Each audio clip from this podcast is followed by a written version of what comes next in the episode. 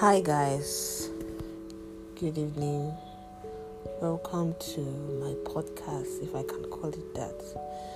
This is just uh, practice for the actual stuff, but I really want to talk about mental health. Um, I don't know if some of you saw the poster of that guy that just died recently.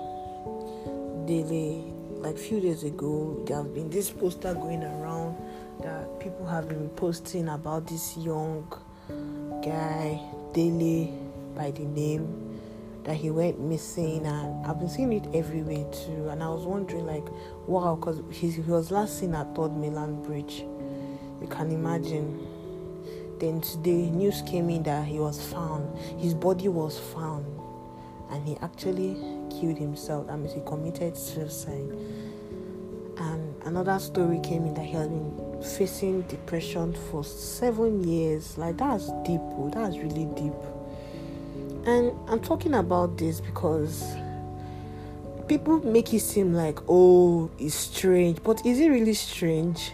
I mean, trust me, half of half of the world population have issues with mental health. Like, people go through a lot every day. Because of people don't come to tell you what they're going through doesn't mean that everyone is okay, everyone is all right, everyone is just suffering and smiling, or some people are suffering and smiling. And what you say or what you do to somebody can actually affect that that person's mental health. Because, okay, a few months back, I was upset with a friend of mine because I felt that, like, she wasn't being supportive and all. But when we spoke, I got to find out that she was actually going through a lot.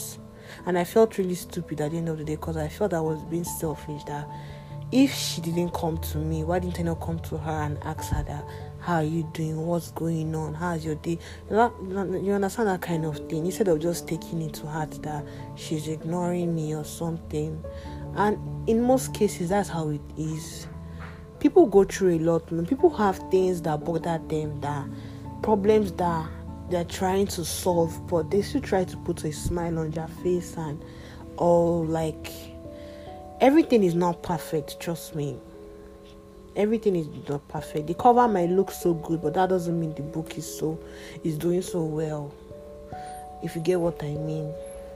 So I don't know, but I just want to say that we should all try to, like, be careful of how we see people, because comment, even pictures, when, like, anything you say can affect someone's mental health. How you treat somebody can affect that person's mental health.